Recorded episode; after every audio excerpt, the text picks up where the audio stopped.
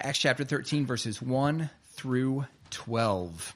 This is a, a, a major hinge passage in the book of Acts. So basically, we've been in part one of Acts, and then this chapter transitions to part two of Acts.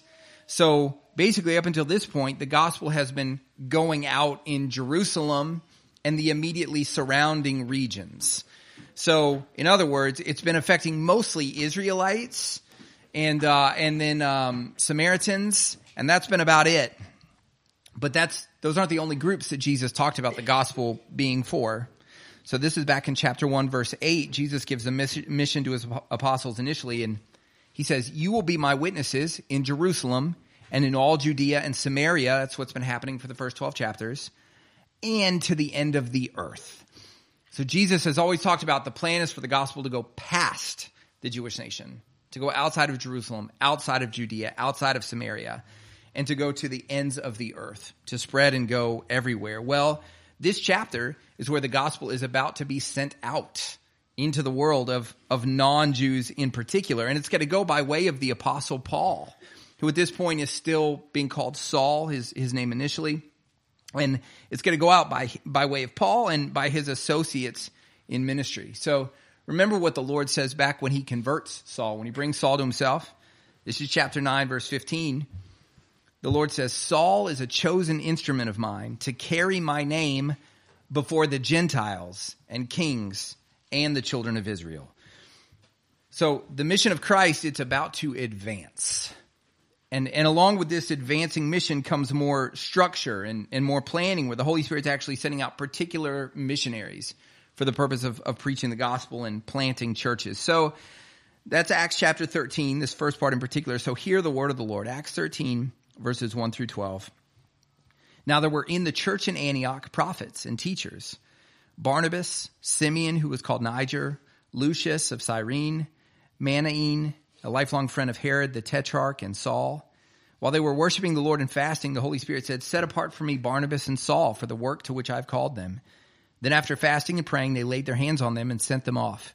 So being sent off by the Holy Spirit, they went down to Seleucia, and from there they sailed to Cyprus. When they arrived at Salamis, they proclaimed the word of God in the synagogue of the Jews, and they had John to assist them. When they had gone through the whole island, as far as Paphos, they came upon a certain magician a Jewish false prophet named Bar Jesus. He was the proconsul Sergius Paulus, or he was with the proconsul Sergius Paulus, a man of intelligence, who summoned Barnabas and Saul and sought to hear the word of God. But Elymas, the magician, for that's the meaning of his name, opposed them, seeking to turn the proconsul away from the faith. But Saul, who was called Paul, filled with the Holy Spirit, looked intently at him and said, You son of the devil, you enemy of all righteousness, full of all deceit and villainy, will you not stop making crooked the straight paths of the Lord? And now behold, the hand of the Lord is upon you, and you will be blind and unable to see the sun for a time. Immediately mist and darkness fell upon him, and he went about seeking people to lead him by the hand. Then the proconsul believed when he saw what had occurred, for he was astonished at the teaching of the Lord. So the mission, the mission's going out. The mission is advancing here in Acts with, with Paul's first missionary journey. And the Lord has at least four bits of instruction for us about the, the mission of Christ and the mission of the gospel. And this is the way we'll look at this passage. So, so the first thing we're told to do is praise God that he equips his church for the mission. So the mission of the gospel going out, praise God, he, he equips his church for that mission. Second, be hungry for the mission. Third, rely on the Bible to accomplish the mission. And finally, get angry when people interfere with the mission. So we'll look back here at the beginning of our passage in, in verse 1. And again, we're talking about the, the mission that Jesus has given to the church back in, in Acts 1. And it's an intense mission when you think about it. I mean, when he says to these people, so the idea is for you guys to take the gospel into Jerusalem and Judea and then past Judea into the non-Jewish world. Um, well, well, that's a lot. So, so how does the church not get completely overwhelmed with that directive? It's not sort of a bite-sized thing that they're told to do. It's this major thing. How do they, how do they not get overwhelmed? How do we not get overwhelmed with that mission? The reason we don't have to get overwhelmed is because we can trust that God always equips His church for the mission. God always equips His church for the mission. So before Paul's missionary journey starts, look at what's happening. Verse one. Now there were in the church at, uh, the church at Antioch prophets and teachers, Barnabas, Simeon, who was called Niger, Lucius of Cyrene, Manaen, a lifelong friend of Herod the Tetrarch, and Saul. Right off the bat, we should notice the diversity among these leaders in the church, which would just signal the diversity in, in the body at large. So two of these men, Niger and Lucius, were from North Africa. And you've got this guy, Manaen, who had grown up with Herod and was around royalty for most of his life, which would sort of be a different thing. And then you've got Saul, who was an ethnic Jew, as much of an ethnic Jew as you could find, somebody who, who had been trained as a Pharisee. So this group would not have naturally hung out together in the first century. None of them would have, right? But the gospel is bigger and more powerful than those supernatural differences, superficial rather, not supernatural, those superficial differences right? Those differences in culture, those differences in color, those differences in ethnicity and in the way that they had grown up. So these guys are all part of the same church because of the gospel. Now, why, why does Luke tell us this? Paul, or Saul as he was known, was, was part of the Antioch church, and uh, he's about to be sent out on this important mission. But why do we need to know who else was part of the church, right? They're not going to really factor in. It's just Paul and Barnabas that are getting sent out. So why are we told about about these other guys? Well, it's because God is going to use these particular folks in the church to do the sending and, and to be sent. Luke's reminding us God equips his church for the mission. So look again how he did it in Antioch. Verse 1. Now there were in the church at Antioch prophets. And we talked about this a few weeks ago, but, but prophets are the people who God gave his word to in a supernatural way. So the word of God that you're holding there, the Bible, there was a time where God would give those kinds of words that were inerrant and perfect straight from him. He would give those to particular people, prophets, to then communicate to God's people.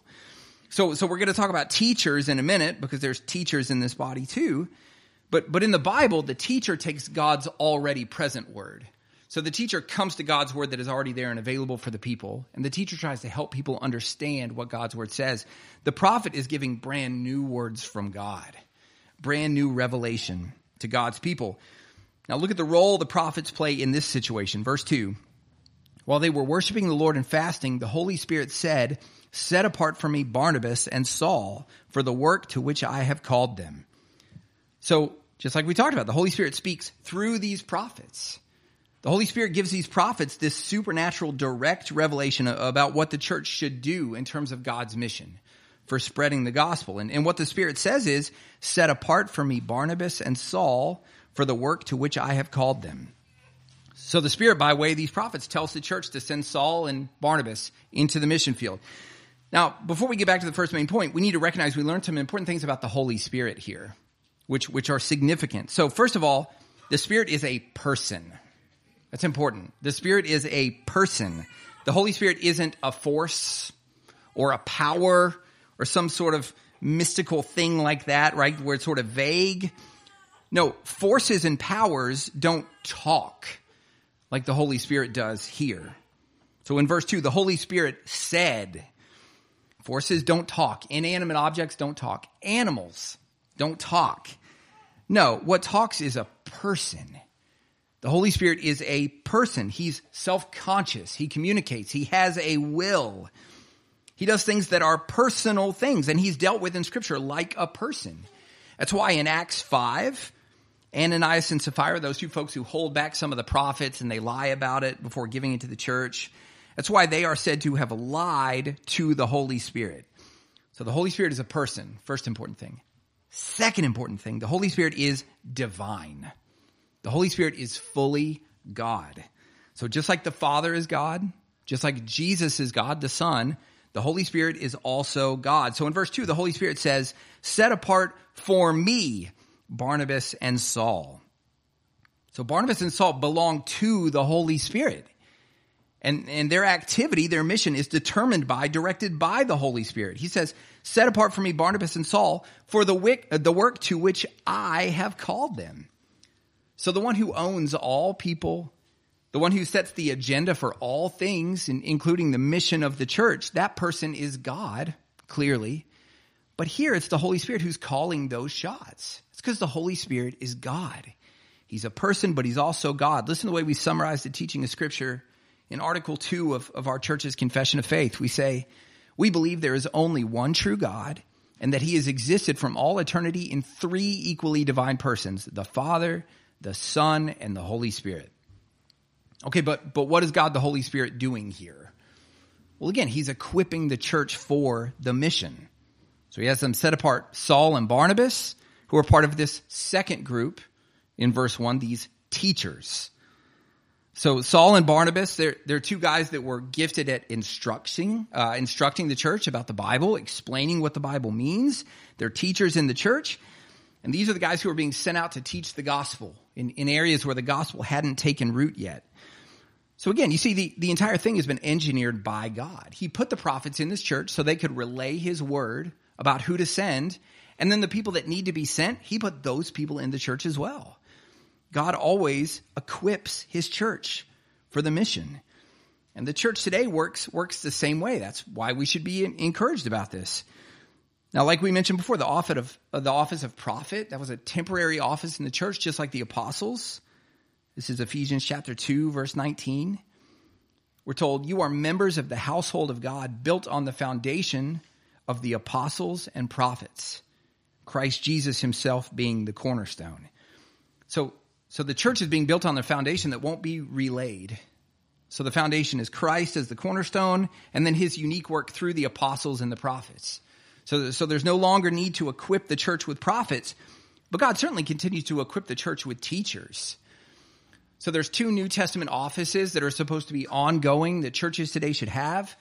Elders or pastors or overseers, those three titles are used interchangeably to talk about the one office. And then deacons. Those are the two offices that God intends for churches to have. Well, one of the central defining tasks of elders is that they teach. That's why it's a requirement. In 1 Timothy chapter 3 verse 2, for a man to be an elder, he has to be able to teach. You might remember, but in Acts chapter 6, one of the main reasons that deacons are instituted into the church is so the, the pastors are free to, to teach the word. So God equips the church with pastors to, to teach the Bible, to lead the congregation. But then he also equips the body with people who are gifted with non teaching tasks, like administration, certain practical hands on tasks, planning, those sorts of things. So, in fact, in 1 Peter chapter 4, verse 11, it's interesting. If you look in the New Testament, there's several passages that will outline the list of different gifts that the Holy Spirit provides to individual Christians. A lot of those lists, actually, no two are the same. Some of them leave out something that another list has. Some of them add something. But in 1 Peter chapter 4 verse 11, he sums up all the spiritual gifts into two main categories. Gifts of speaking and gifts of serving. Of course, we see those kinds of gifts. Praise God, he's, he's equipped our church with both kinds. But that's what God does. He equips the church for the mission. So this is 1 Corinthians chapter 12 verse 18. But as it is God arranged the members in the body, each one of them as he chose. So, so when it comes to the church's internal mission of, of growing Christians into Christ likeness, when it comes to the external mission of sending the gospel to the nations, God perfectly equips his church. He's so good to do that, right? Praise God for it. So, so God equips the church for the task. Now look at how the church in Antioch responds to this plan. Verse 3. Then after fasting and praying, they laid their hands on them and they sent them off. Now, fasting just means going without food, usually for a day, sometimes for a, a, period of days. So, what's this about? Why is the church going without food in this situation where they're sending out Paul and Barnabas? Well, it's, it's because they desperately want the gospel to go forward and be fruitful. That's why they're doing this. They want the gospel to go forward and, and to be fruitful. And, and this is the second piece of instruction for us this morning, which is to be hungry for the mission of God. Be hungry for the mission of God. Um, outside of the four Gospels, Acts 13 is the only place in the New Testament that mentions fasting. So you see fasting happen in the Old Testament. You see it mentioned in the Gospels. Outside of the Gospels, it shows up two times. It's here in in uh, in our passage in Acts chapter 13. But but it's mentioned it's Acts 14 as well. I'm sorry, these two chapters. But but again, it's mentioned many times in the Old Testament. So what is it? What is fasting about in the Bible? Why do people sometimes go without food? Well, in the Old Testament, typically it's happening because the people are recognizing their sin, particular ways they've sinned against the Lord, and then they're fasting as a way to sort of show their repentance. That's usually what's happening in the Old Testament when they fast. This is Jonah chapter 3, verse 5. Jonah gives this message to the people. He says, Yet 40 days and Nineveh shall be overthrown. This is how they respond.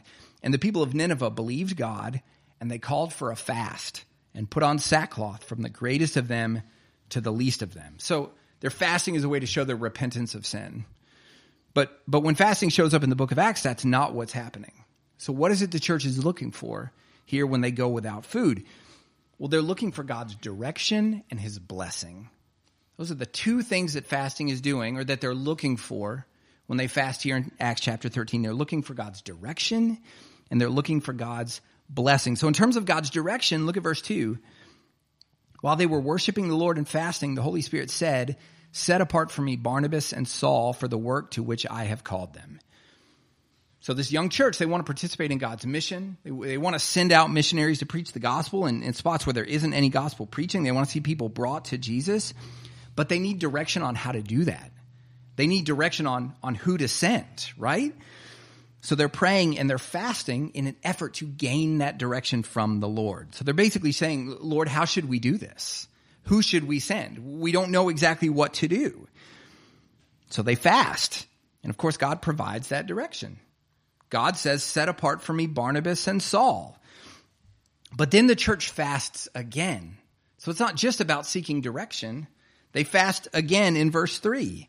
Then after fasting and praying, they laid their hands on them, Barnabas and Saul, and they sent them off. So what are they doing there? Well, they're preparing these men as they send them out. What they're doing is, is they're asking for God's blessing. So they're looking for direction with that first fast. God, how should we do this? And then they're looking for God to bless the mission.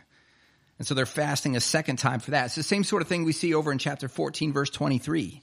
Look over there, a page over.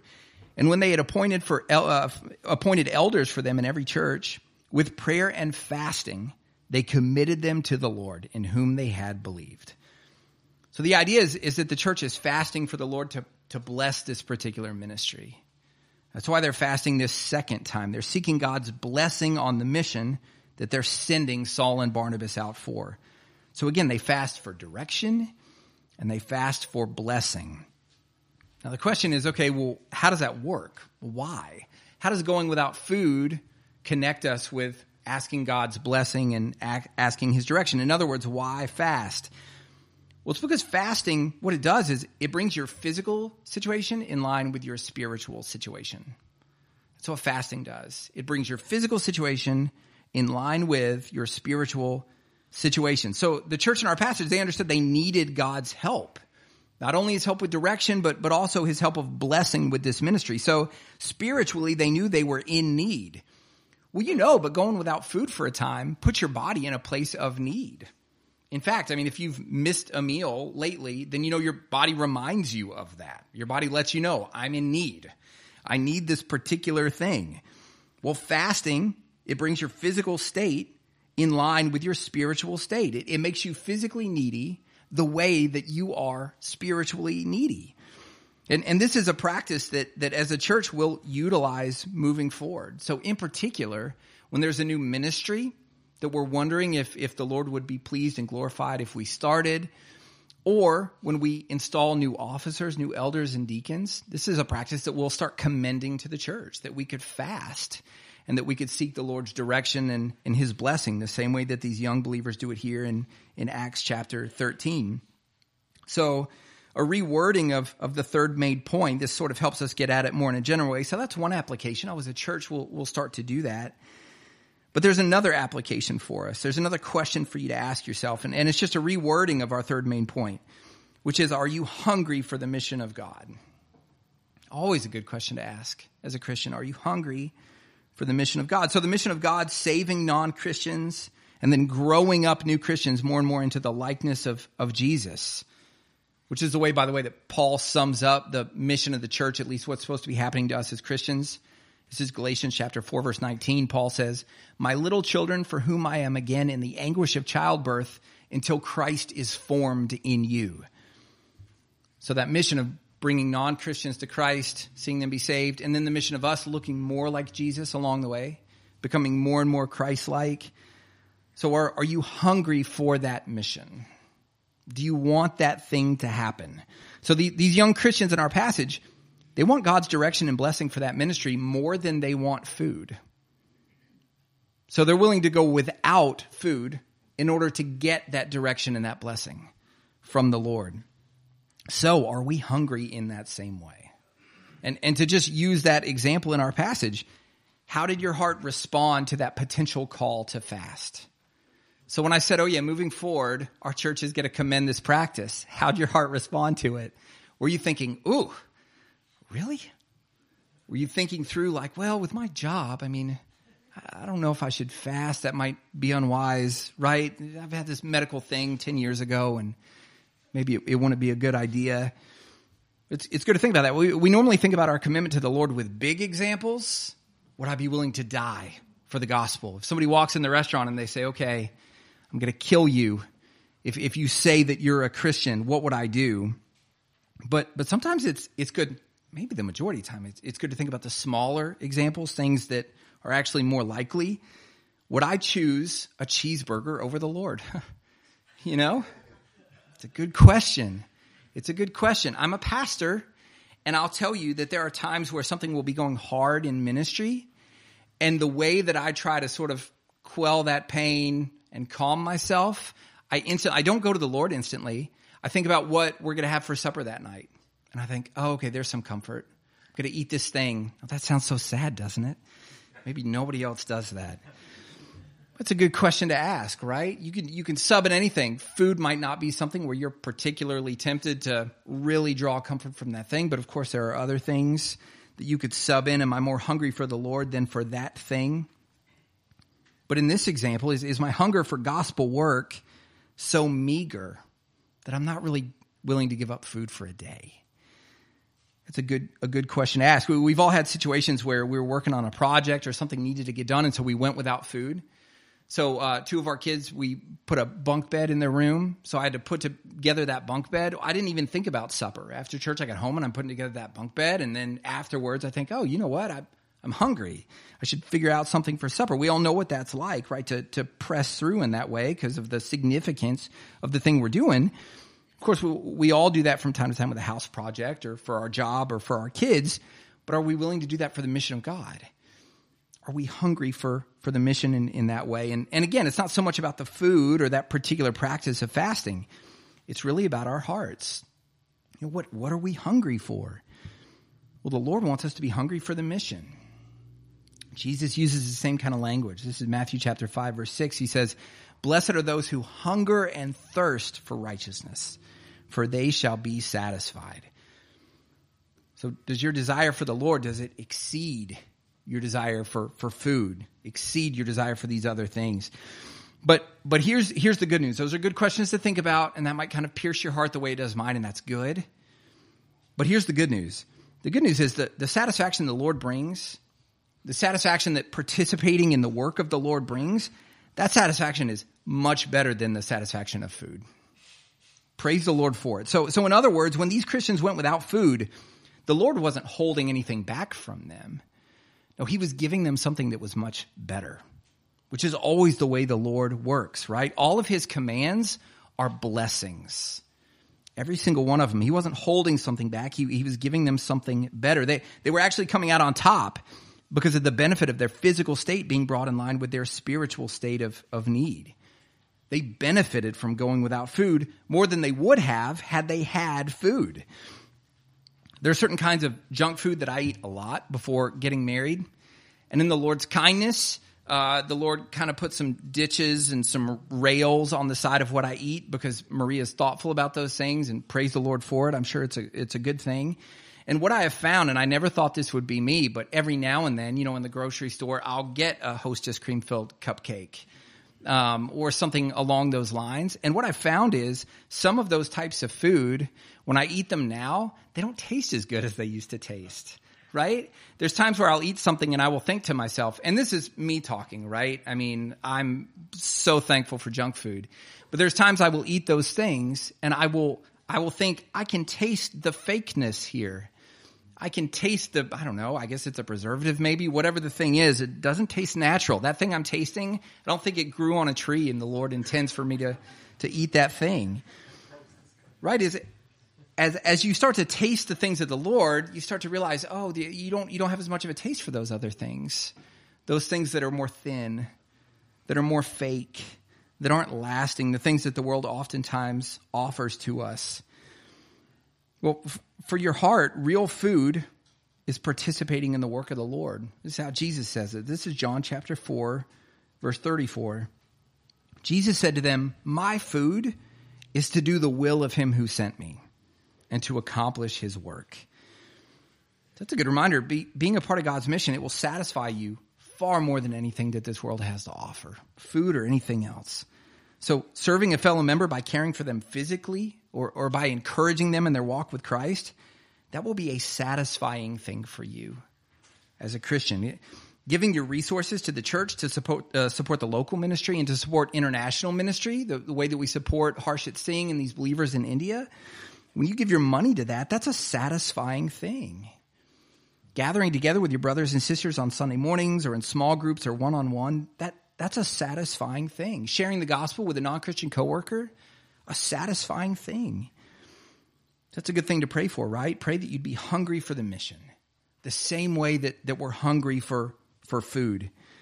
While they were worshiping the Lord and fasting, the Holy Spirit said, Set apart for me Barnabas and Saul for the work to which I have called them. Then after fasting and praying, they laid their hands on them and sent them off. So be hungry for the mission. Well, well, the Antioch church, they were probably feeling pretty good here. They did their part. They recognized Barnabas and Saul. They sent them off. But, but how are these two guys feeling at this point, right? So the church is sort of like, oh, we did it. We sent them off. They're the ones that are going out. But you can put yourself in the shoes of Barnabas and Saul. They're going out to preach the gospel to a culture that's pretty hostile against the gospel that has jailed people in the past, even in the Jewish nation. And now they're going out outside the Jewish nation, right? Where, where they're sort of aliens even more and have an alienating message. So, so how is it that they're not terrified to do that? To take the mission forward? Well, it's because they knew that the success of the mission wasn't dependent on them and their abilities. The, the success of the mission, it, it wasn't even dependent on the willingness of the people that they would be preaching to. No, they knew ultimately that it was the word of God that was going to have to do the, the heavy lifting. And this is our third point this morning. Rely on the Bible to accomplish the mission. Rely on the Bible to accomplish the mission. Look at the first thing Paul and Barnabas do when they get to their destination. Verse 4. So being sent out by the Holy Spirit, they went down to Seleucia, and from there they sailed to Cyprus. When they arrived at Salamis, they proclaimed the word of God in the synagogues of the Jews. It's the first thing they do. So they aren't going door to door and polling people about, hey, what kind of a church would you come to? What, what kind of a church would you like? They, they aren't joining the local sports league and trying to get to know people to try to win people over with like their good personalities, maybe. They aren't doing any of that. No, they find a spot where people are willing to listen to teaching, which was the Jewish synagogue, and they start proclaiming the word of God. And the reason they do that is simple. In ministry, the power is found in the word of God.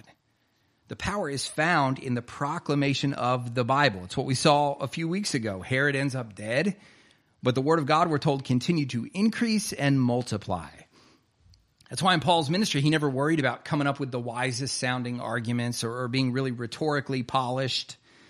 No, in 1 Corinthians 1, he says, Christ sent me to preach the gospel, not with words of eloquent wisdom, lest the cross of Christ be emptied of its power. So Paul preached the simple word of God. That's what we see him and Barnabas doing here. So they go and, and they just start preaching. And God provides fruit through the means of his word being preached. Look at what happens to this important, official in this city. Verse 12.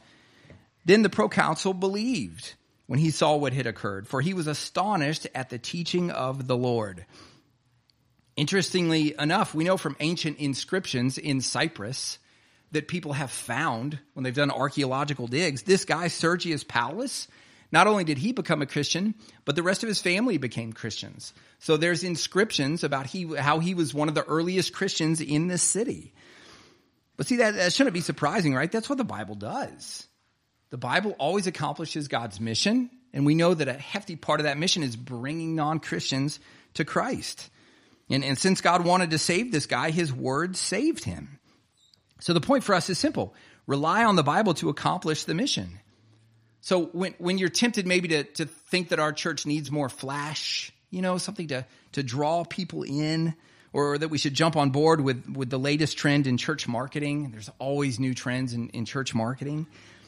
Remember that we're supposed to rely on the Bible to accomplish the mission. When, when you're tempted to think that, that an area of sin in your life is insurmountable, God, I will never get past this thing. I will never see improvement here. Rely on the Bible to accomplish the mission. When, when you're tempted to think a fellow Christian will, will never ever change, rely on the Bible to accomplish the mission.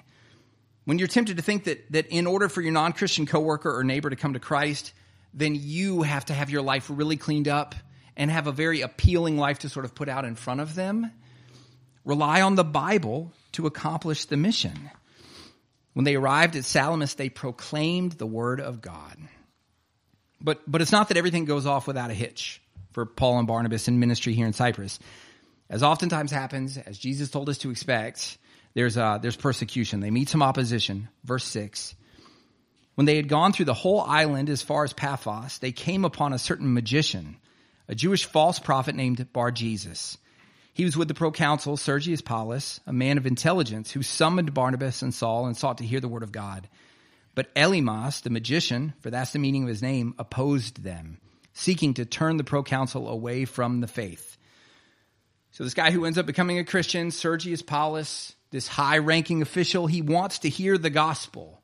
That's a good thing to pray for, right? Pray that the non Christians around you want to hear the gospel. Always best case scenario. Just like the Ethiopian eunuch, where, uh, where Philip's walking along and a guy's reading Isaiah, and he's like, Hey, do you know what this means? Good thing to pray for, right? Best case scenario. That's what happens here. Sergius Paulus finds Paul and Barnabas. He wants to hear the word of God. But the problem is, one of his advisors this guy Bar Jesus, who's also called Elymas, he's he's supposedly this wise kind of spiritual advisor who people thought had supernatural capabilities, whether he did or not. But but the most significant thing about this guy is he he was self consciously and actively opposed to the gospel. So he's trying to keep his boss away from the word of God. He's trying to keep him away from the gospel. Look again at how clear Luke makes this. Verse 8. But Elymas, the magician, for that is the meaning of his name, opposed them, Saul and Barnabas, seeking to turn the proconsul away from the faith. So he's actually trying to keep his boss from becoming a Christian. That's, that's what he's trying to do. And there is nothing worse you can do to a person. It's, it's the worst crime, really, if you think about it, that, that can be committed. So just think to sort of, you can hear that and think, yeah, I can sign off on that in my head, the worst crime, but I don't know if it really feels that way. Well, well, think about this. Think of another example. Think about if somebody you loved was terminally ill. And let's say there is this one medication that can heal them, preserve their physical life. And that medication has been put in the mail and it's coming to them in the next few days. But let's say that somebody who works for them, maybe a housekeeper, that person, their goal is to intercept that medication in the mailbox and throw it away before it can get to that person so that they will end up dying because that person intercepted that medicine. Well, that would make us furious, right? Absolutely furious, blind with rage. That's what this magician is seeking to do. The, the only difference is his interference isn't putting Sergius's temporary earthly life at risk. It's putting his eternal life at risk. So it's ratcheted up from that example that, that we just thought about. Don't forget what Jesus teaches us. Jesus says, Do not fear those who kill the body, but cannot kill the soul. Rather, fear him who can destroy both soul and body in hell. And see, this is our final point this morning. Get angry when people interfere with the mission. Get angry when people interfere with the mission. This man, Elymas, he's working to keep his boss away from the gospel. He's, he's trying to persuade him to reject Jesus, which we know would, would result in a, eternal punishment away from God. And by the way, that's, that's what's at stake here. That's what's at stake when it comes to the gospel. You, you may be here and not be a Christian or not know what you think about Jesus. And you might think about Christianity as maybe a nice addition to help with ethics like, yeah, the, the, good thing about the church, the, the benefit of Christianity is it helps you live your life a little bit better. It has this ethical value. But see, the stakes are really much higher than that. So when, when what the Bible teaches is, is that the chief benefit of trusting in Christ is to have the guilt of your sins wiped away in God's eyes. And the reason that's so important is because all of us, each individual, will have to stand before the Lord one day and give an account for our sin. And there is a lot of it. Each of us has, has tallied a whole lot of sin in our life. You're only going to tally more. I'm only going to tally more. But see, there's only two options for what happens with that sin. It has to be punished. Either you can hand that sin to Christ by trusting in Him alone for your salvation and let Him pay for it on the cross, where it's all wiped clean. That's what Christians have done. Or you can hold on to it and deal with it yourself, which means that you're going to have to pay for it at the hand of the Lord for all eternity. The stakes could not be higher. That the gospel is the difference between heaven and hell. So talk to me or another member of our church if you're here and you don't know what you think about Christ and you understand, I need to think about this more. I, I need to come to Christ. I at least need to consider that. So see, Elymas, he's actively opposing the gospel message. He's trying to keep Sergius from believing it. Look at Paul's reaction, verse 9. But Saul, who was called Paul, filled with the Holy Spirit, looked intently at him and said, You son of the devil, you enemy of all righteousness, full of all deceit and villainy, will you not stop making crooked the straight paths of the Lord? So Paul gets angry, right? He's pretty intense here, but but again, given what we just talked about, the language makes sense. This magician is attempting to to hurt someone in the most consequential way you can which is by keeping them from Jesus, who's our only hope. And so Paul lets him have it. So, so first of all, he, he makes it clear whose agenda Elymas is, is really working for. And there's actually a play on words here. This guy's other name is Bar Jesus. You might hear that and think, what a weird name. Bar just means son of. So, so uh, Simon Bar Jonah. You might remember that. Simon, son of Jonah. Bar Jesus, son of Jesus. Now, now this guy, he, he seems to have taken on this name. We don't know if that's because he knew Jesus was popular with a sect of society. And so he was sort of trying to build on that popularity. We don't know if it was just coincidence. But, but Paul's pointing out he's not really a son of Jesus. He's really a son of the devil. Looks like there's that play on words that's, that's happening here. He, he goes on to say that he's full of deceit and villainy.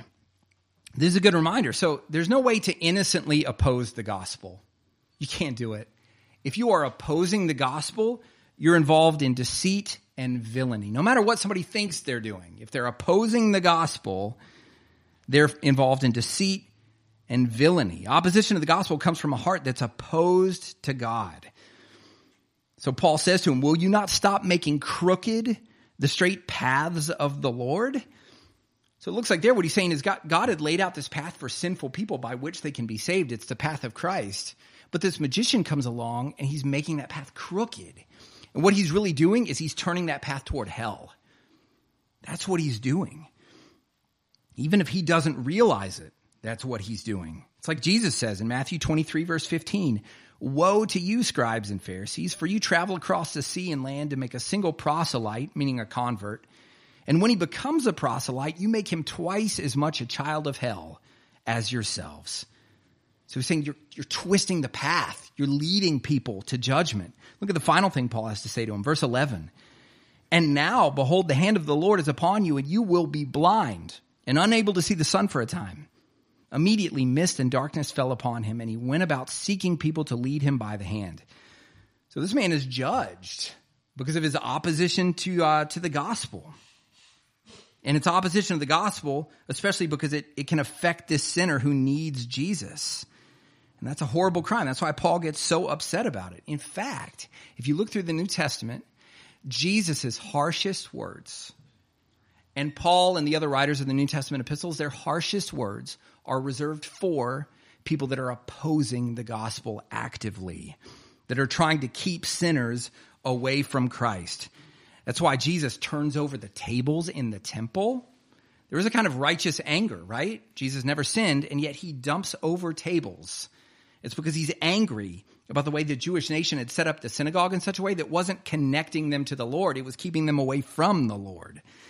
That's why in Galatians, Paul says he wishes the false teachers that were fiddling with the gospel, he says he wishes they would emasculate themselves.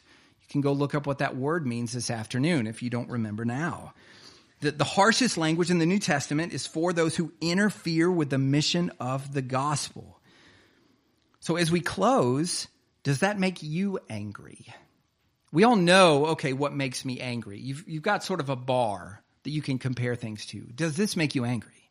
Does interference with the mission of the gospel make you angry? So, so when a government or when government officials try and limit the Christian's ability to live according to the Bible or to preach the gospel, does that make you angry?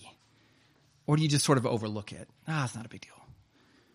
It should make us angry, right? Or another example, when, when so-called churches teach a false gospel of salvation by works.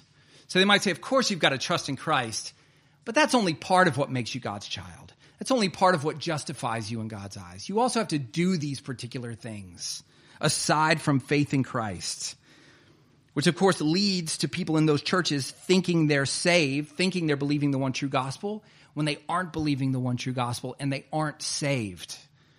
They're on their way to hell unless they believe the one true gospel. And that's because that false gospel is being propagated by their church leaders. Does that make you angry? When, when fake churches worship an idol by saying Jesus isn't fully God, and they dishonor Christ in that way, making it seem like Jesus is just like us, just a better version, right? Does, does that make you angry? People in, in groups like that, they're seeking to turn people away from the one true saving gospel. Like Jesus says in Matthew 23, they're making converts who are children of hell. So tell me, what's, what's worthy of anger more than that? Nothing. Nothing. Right? A great thing about people like us, about sweet, sort of middle class American people, we're good at being nice. Praise the Lord. There's a lot of gospel fruit in that, right? So many situations where love of others entails being kind, charitable, patient. But there's a category of thing that is supposed to make us angry, right? We know what it feels like to get angry about certain things. This thing should make you angrier than those other things. When somebody interferes with the mission of the gospel, it makes Christ angry. It should make, make us angry. So, so what should we do with that anger? Well, pray the Lord would get rid of that interference, right? Pray he would get rid of that interference. There was, there was a fake church that was on the corner of the street that we lived on in our first apartment, and it had bells, and those bells would go off. And every you don't have to do this. I'm not. I'm just okay.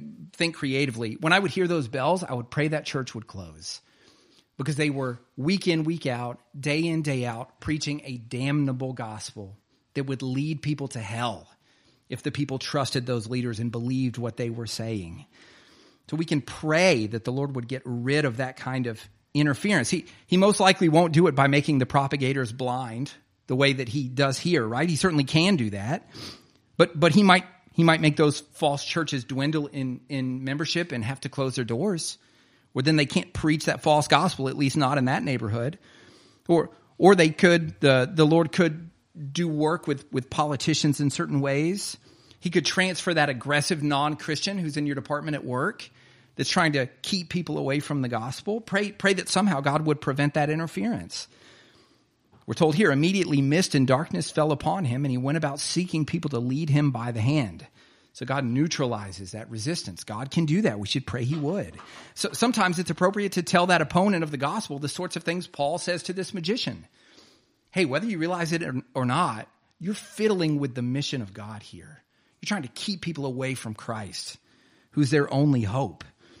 You say it's sort of the way Paul says it in verse 10 stop making crooked the straight paths of the Lord. So, out of love for sinners who, who need to be saved, get angry when people interfere with the mission, uh, the mission of Christ, the message of the gospel. But our passage, it doesn't end on this note of judgment, it ends on a note of salvation. Verse 12 Then the proconsul believed when he saw what had occurred, for he was astonished at the teaching of the Lord. So, seeing Acts, the word of the gospel continues to go forward. And, and to fight sinful interference, it saves this man. As much as the enemies of the gospel keep trying to squish it, and squelch it and sideline it, they, they can't prevent it. It continues to grow and multiply. And this room is, is proof of that. The gospel that went into the non Jewish world 2,000 years ago made it here. And those of us who are Christians, it's because the gospel couldn't be stopped. And it saved us too. We've been astonished at the teaching of the Lord. The gospel message is astonishing.